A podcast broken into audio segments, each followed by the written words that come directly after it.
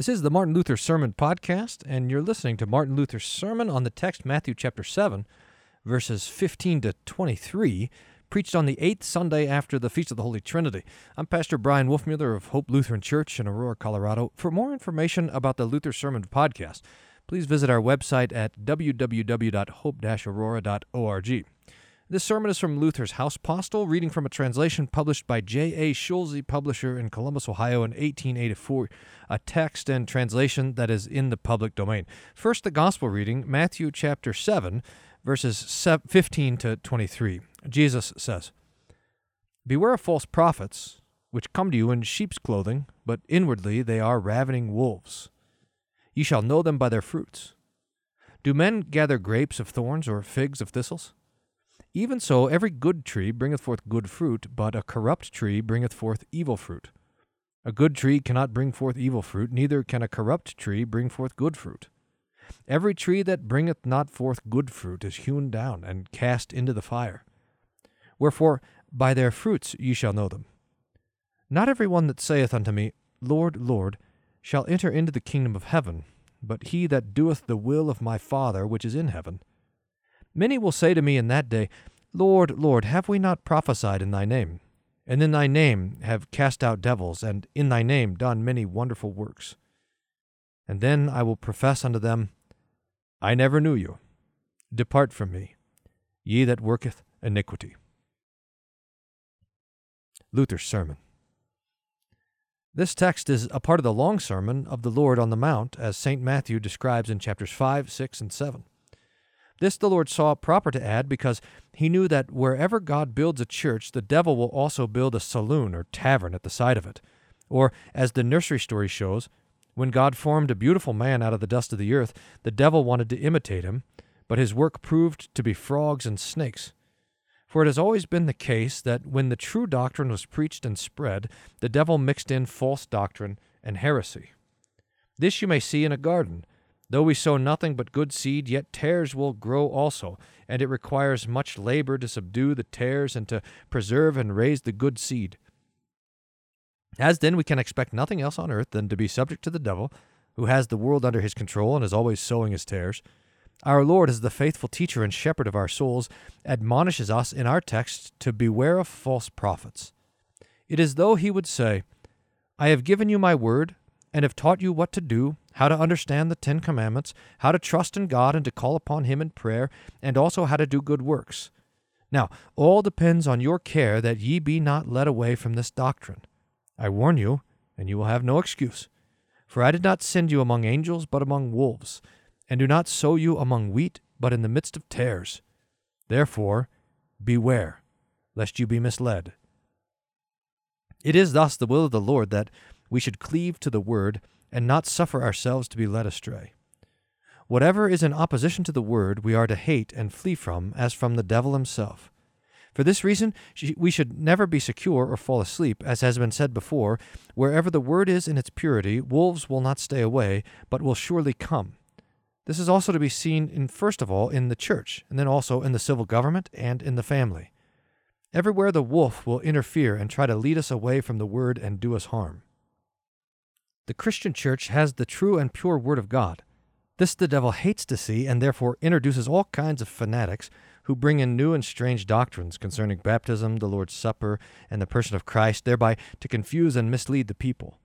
And when such fanatics arise, we wicked and inquisitive people have the bad habit, which sticks to us like the plague, to run after them as soon as we hear their novelties and fall away from the Word.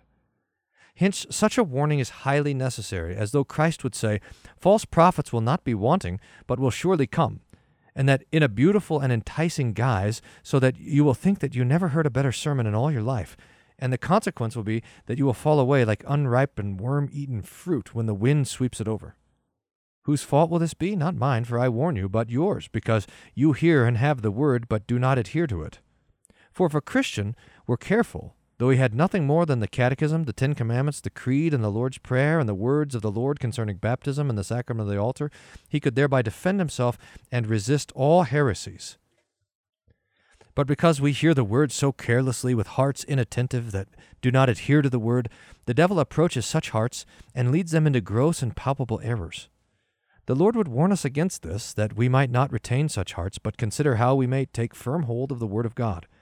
For he does not send us among angels, but among wolves, where great care is necessary. Whoever therefore would be safe here and not err, Christ says, must adhere to my word. This is the true light which I have lifted for you, and the armor by which you can resist the darts of the devil, though he does come to you in sheep's clothing. It is dreadful, and all the more dangerous to us, that when the devil comes to us in his, in his factious spirits, he does not come like a devil, but, dis- but disguised, as though he were God himself. Thus he also came to our Lord Jesus, when he said, I will give thee all the kingdoms of the world, if thou wilt fall down and worship me. These were not words for the devil to speak, but belonged to the high majesty, to the eternal God. God only should be worshipped. To him alone belong all kingdoms, and he bestows them upon whomever he pleases. Therefore the Savior rebukes him, saying, Get thee hence, Satan, as though he would say, Thou wouldst like to be looked upon as God, but I know thee, thou art the devil. Therefore we should not suffer ourselves to be deceived by the sheep's clothing, for then we would have to accept and hear the devil in place of God. He comes to us in his schismatics, fanatics, and heretics, not like a wolf, but in sheep's clothing. These will make use of the word of God or the Scriptures, speak much to the praise of Christ and the Holy Ghost, pretend to know everything better than others, and in all this assume a form by which they draw many people to do a great deal of harm. And besides this, they lead a strict, externally praiseworthy life, on account of which some might be ready to take an oath that all about them is holiness, and that their intentions are right and good, whilst in fact it is all the miserable devil, as we see in the Anabaptists, sacramentarians, and others. When therefore the heart is careless and idle, and does not give strict heed to the word, the devil enters by the heresy of such teachers like a snake into a man sleeping in the grass. Therefore we would be, we should diligently heed the faithful warning of Christ, and not stand and stare with open mouth at everything new. On the contrary, we should diligently hear the word and adhere to it, and examine and judge all doctrines by the word. Then the devil will not so easily do us injury. The same is experienced in the management of civil government, which, as it were, is an example and picture of the Christian church. If our magistrates themselves are careless and indolent, not attending to their office and seeing that their laws are enforced, the land will be full of hypocrites. They trust here and trust there and depend on their officials, but these manage affairs to suit themselves. Meantime, the poor are oppressed, and God finally comes with heavy visitations. It will never do for high officers to commit great and important affairs into the hands of others, to trust everybody without seeing unto things themselves. They should themselves look into matters and see how the government is managed, and not trust any further than they see, for then they would be far less deceived. So it is also in the family. When the master and mistress are snoring, leaving everything to the domestics and depending entirely upon them, things will go according to the proverb, confidence rode away with a horse. It is true, we must and should trust. Distrustful people who have confidence in nobody are an abomination, but we should keep within proper bounds and not trust too much without looking after things themselves, thus giving domestics occasion to sin. Domestics, too, should not be secure, but should diligently observe the command of their employers and not be misled by bad company. For how can it be well if, when father and mother say to the child or to the master and mistress to the servants, do this, the latter are persuaded by their comrades or companions not to do it, or to do something else, taking a walk, playing, carousing, whilst they should work at home and do what they were bidden. These careless companions may not appear to mean any evil, they speak very kindly, but because they lead to disobedience, they are doing the devil's work. Him you must not follow. Many a manservant or maidservant has a good place with honorable and pious people, who do not tolerate licentiousness and frivolity in their domestics. What does the devil accomplish by wicked tongues? One comes here and another there, saying, Why do you suffer yourself to be confined and kept so strictly? You might have a much better chance somewhere else, where you would have more liberty, less hard work, and more comfort. A good, simple-hearted person may easily be persuaded by words like these, not su- suspecting evil intentions, but rather supposing those honeyed tongues to be good friends to him, while in fact they are his worst enemies. For to a young person nothing is more injurious than to let him have his own way, and not to urge him to honesty and industry. Thus the wolf will make his appearance everywhere, and lead away from the word. For the devil can neither endure the word in the churches, nor a strict supervision in the state, nor obedience in the family, but seeks to overthrow all that God has ordered as well in the family and the state as in the church. It is the will and appointment of God that his word should be maintained in the church, good discipline and laws in the state, and strict obedience in the family. But the devil is always at work to destroy such pious, necessary, and wholesome order. Therefore, we should be very watchful and not feel secure, uh, for we do not live among perfectly sanctified Christians. The largest portion of them is wicked and deceitful, adorning themselves with sheep clothing and hiding the nature of the wolves. But this is most frequent and most dangerous in the church. Here all schismatics, fanatics, and heretics pretend to be much concerned about the salvation of souls and very anxious to retain the word in its purity and to promote the spread of the truth. When the poor sheep behold this sheep's clothing, they imagine that all is pure gold, grasp for it and embrace it. For who would not like to hear God's word and know the truth? But Christians should remember that the devil can speak about the truth and praise God's word just as well as pious Christians. Therefore they should tell him, I love to hear God's word and truth, but I will not be too confident. I will inquire first whether it agrees with my catechism and the doctrines which I have learned. Whoever thus uses caution, not believing everything, but giving attention to the word, will be safe and not be deceived. But he that will not do this will most assuredly be misled. This was the experience of Eve in paradise. The devil approached her with smooth language and represented God as so good that he could be displeased with nothing. He has given you the whole garden, says the devil, and permitted you to enjoy its fruit. Why should he reserve this one tree which will never harm you, but will serve to make you wise as God himself? These were smooth and sweet words which found acceptance with ease and Eve and caused her to forget the command of God, or if she did not forget it, she doubted it. This caused her ruin. At first, when the devil approached her, she acted wisely and warded him off by pointing to the command of God. But when he persisted and content, contended that God would be an envious and unfaithful God who would not suffer them to become as wise as himself, if he had exempted the one tree, she abandoned the word, plucked the apple, and ate it, by which she and all of us were plunged into all misery and eternal death. On account of such danger, that we may not be misled by the devil and his apostles, the Lord here warns us, saying, Beware. As though he would say, If you are deceived, the fault is not mine but yours. For I have given you my word, and pure, pure and unadulterated, which should be your shield and light upon your path. Keep this in view. Never lose sight of it. Follow it closely. If you hear anyone speak aught that does not agree with it, say at once, I will not listen. Here's my light, which directs me otherwise. Thus the Lord has sufficiently protected us by giving us his word and by admonishing us to beware of false prophets. He bears no blame. But we are without excuse if we do not adhere to the word, but listen to the noise of the wolf, though we are warned of danger.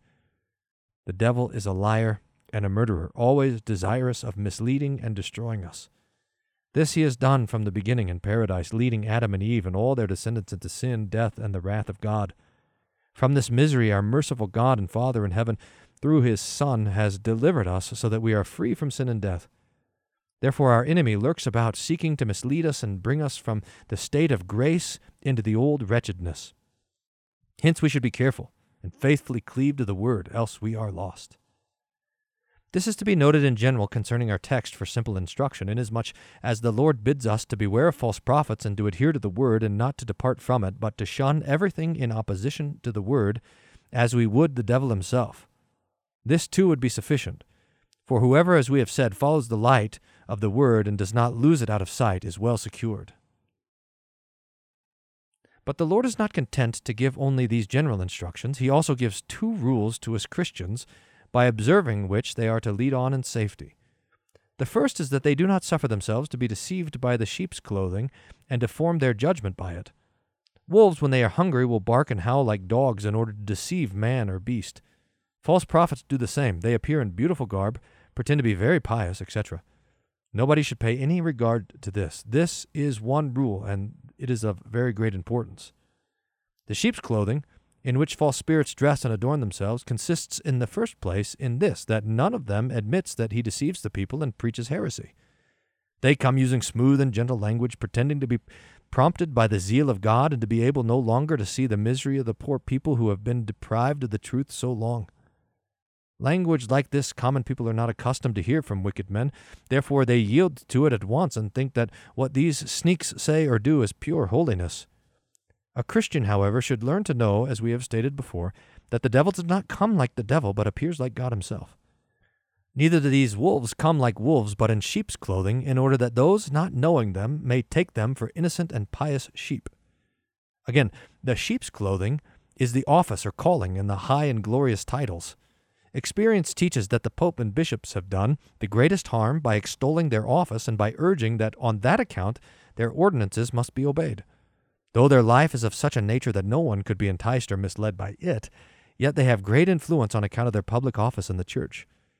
As the Lord says of the scribes and Pharisees, they sit in Moses' seat, and we cannot deprive them of this honor. We must acknowledge them to hold their office, which is right in itself, if they would only rightly exercise it. Therefore, when the Pope and the bishops extol their office and on this account demand obedience, as if they could not err, a Christian should take warning and say, I know the office well, it is a sheep's clothing. But Christ admonishes me not to rest content when I see the sheep's clothing, but that I should examine whether there is not a wolf concealed under it, that is, whether it is not an ungodly knave that exercises the office and that would, under such cover, introduce false doctrine. Furthermore, the fact also that false prophets make a good external appearance and lead a blameless life belong to the sheep's clothing. This is seen in some of the Anabaptists.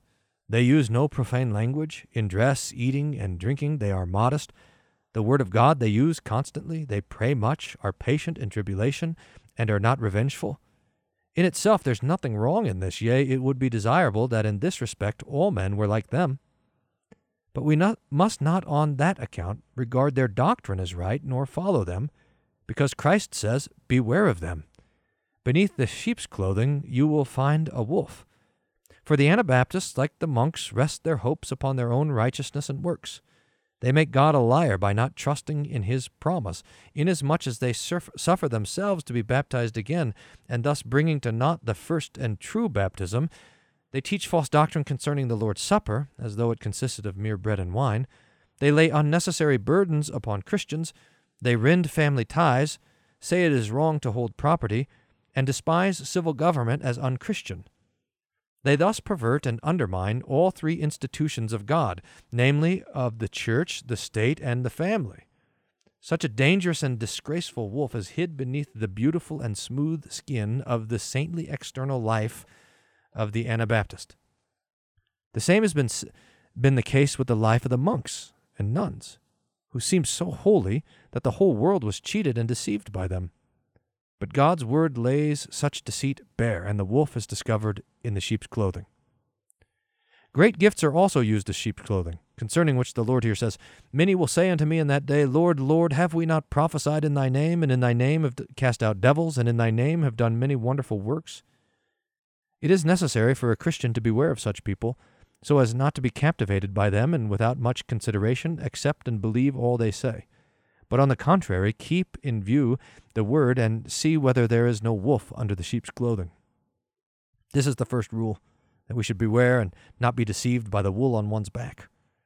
Though the words are fine, the office right, the external life without offense, and the gifts exhibited great and extraordinary, yet we may be misled and deceived. The good works The good words may contain dangerous poison. The right office may give occasion for great abuse.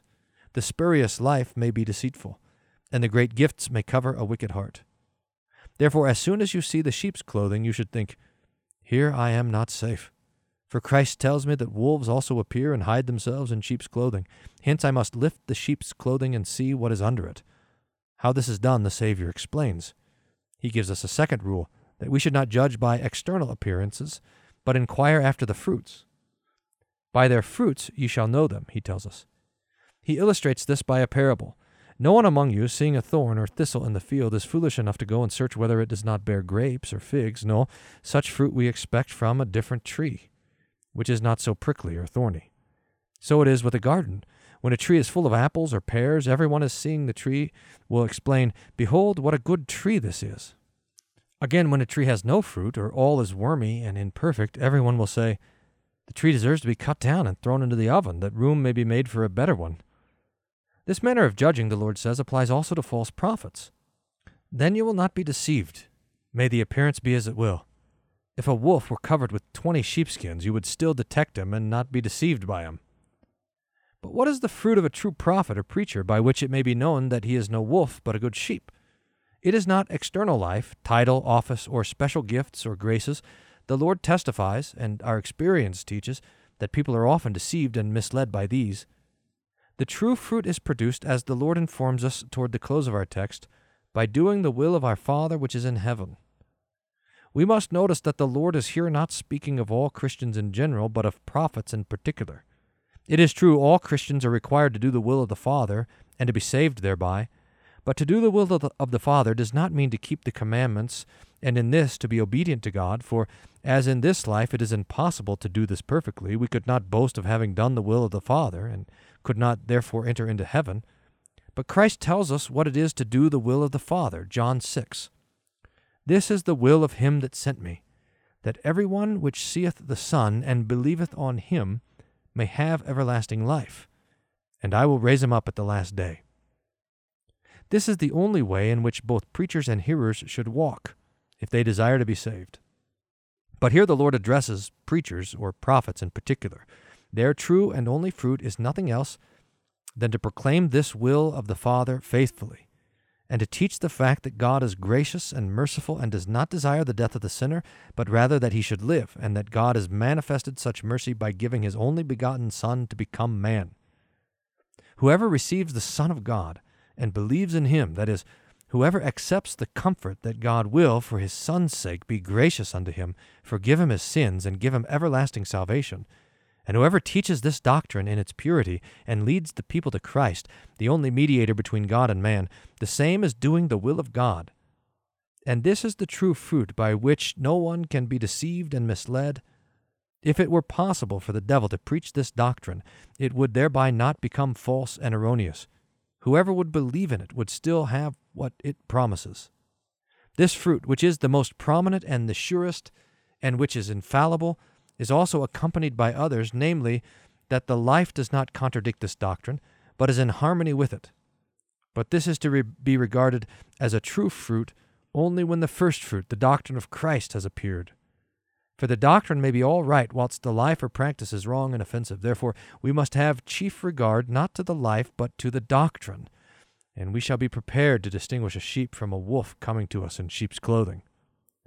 Whoever therefore would judge the Pope and his Church should begin with the first fruit, and he will soon find that their doctrine concerning salvation and forgiveness of sins is not based on Christ alone, but also on all kinds of works, such as monastic vows, celebration of the Mass, indulgences, and the merits of the saints.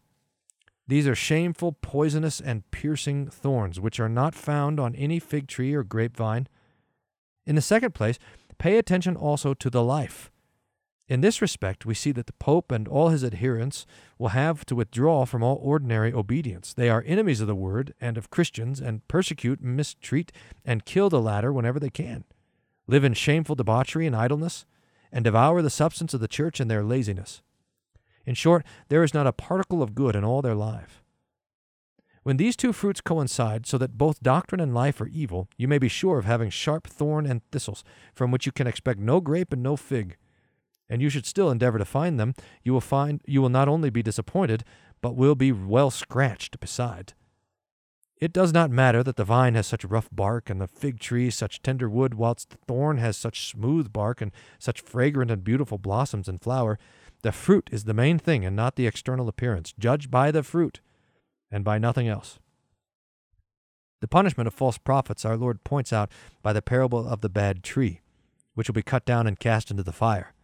And the same fate of false prophets shall be shared by their followers, if they do not accept the true doctrine nor bring forth good fruit.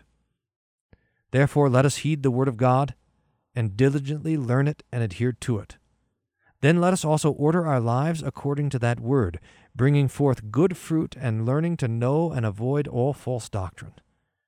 May our Lord Jesus Christ grant this through his Holy Spirit. Amen. This is the Martin Luther Sermon Podcast, and this has been Martin Luther's sermon on Matthew chapter seven, verses fifteen to twenty-three. I'm Pastor Brian Wolfmuller of Hope Lutheran Church in Aurora, Colorado. For more Luther sermons and the Luther Sermon Podcast, please visit our website at w w w dot luther sermon dot com. dot uh, dot hope dash aurora dot org. And to see some of the other stuff that I'm cooking along, you can visit my website at www.wolfmuller, W O L F M U E L L E R dot C O, wolfmuller dot C O. God's peace be with you.